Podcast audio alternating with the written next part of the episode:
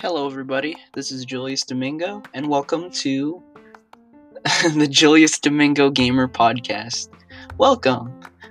Uh, in today's episode, I'm going to be sharing an awesome story that I made called Little Timmy's Video Game Adventure. Enjoy.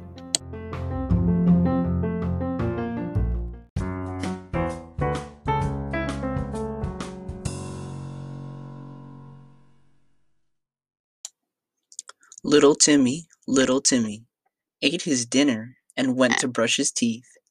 Little Timmy, little Timmy, said good night and went to get some sleep. He drank some water, prayed to God, and laid his head to rest. Little Timmy couldn't sleep, so he played some games instead. He played up late, playing Mario, way past 12 at night. Then finally there, he went to sleep before the sun was light and even in his vivid dreams, he was playing video games. He played Nintendo, Fortnite too, and all that he loved best. Then, in his dreams of playing games, he was super shocked to find that his game had sucked him in, and in his game he was confined. Little Timmy screamed, Hey, let me out! But no one answered his cry. Then suddenly a voice exclaimed, Welcome! from the sky.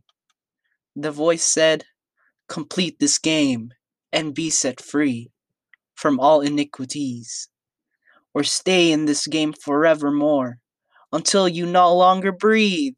Ha ha ha ha! The voice in the sky laughed and laughed while Tim, little Timmy cried. But smart little Timmy realized wait, this is my dream. Surely I can never die. So he j- ran through the game as many times as he wanted, with unlimited lives, jumping over big rocks, over mountains and trees. He reached the finish line with ease. Then Timmy woke up and was late to school. He ran out the door like a big fool. Then his TV lit up, and the voice from the game was there. He shouted, I'll get you next time, you rascal, I swear.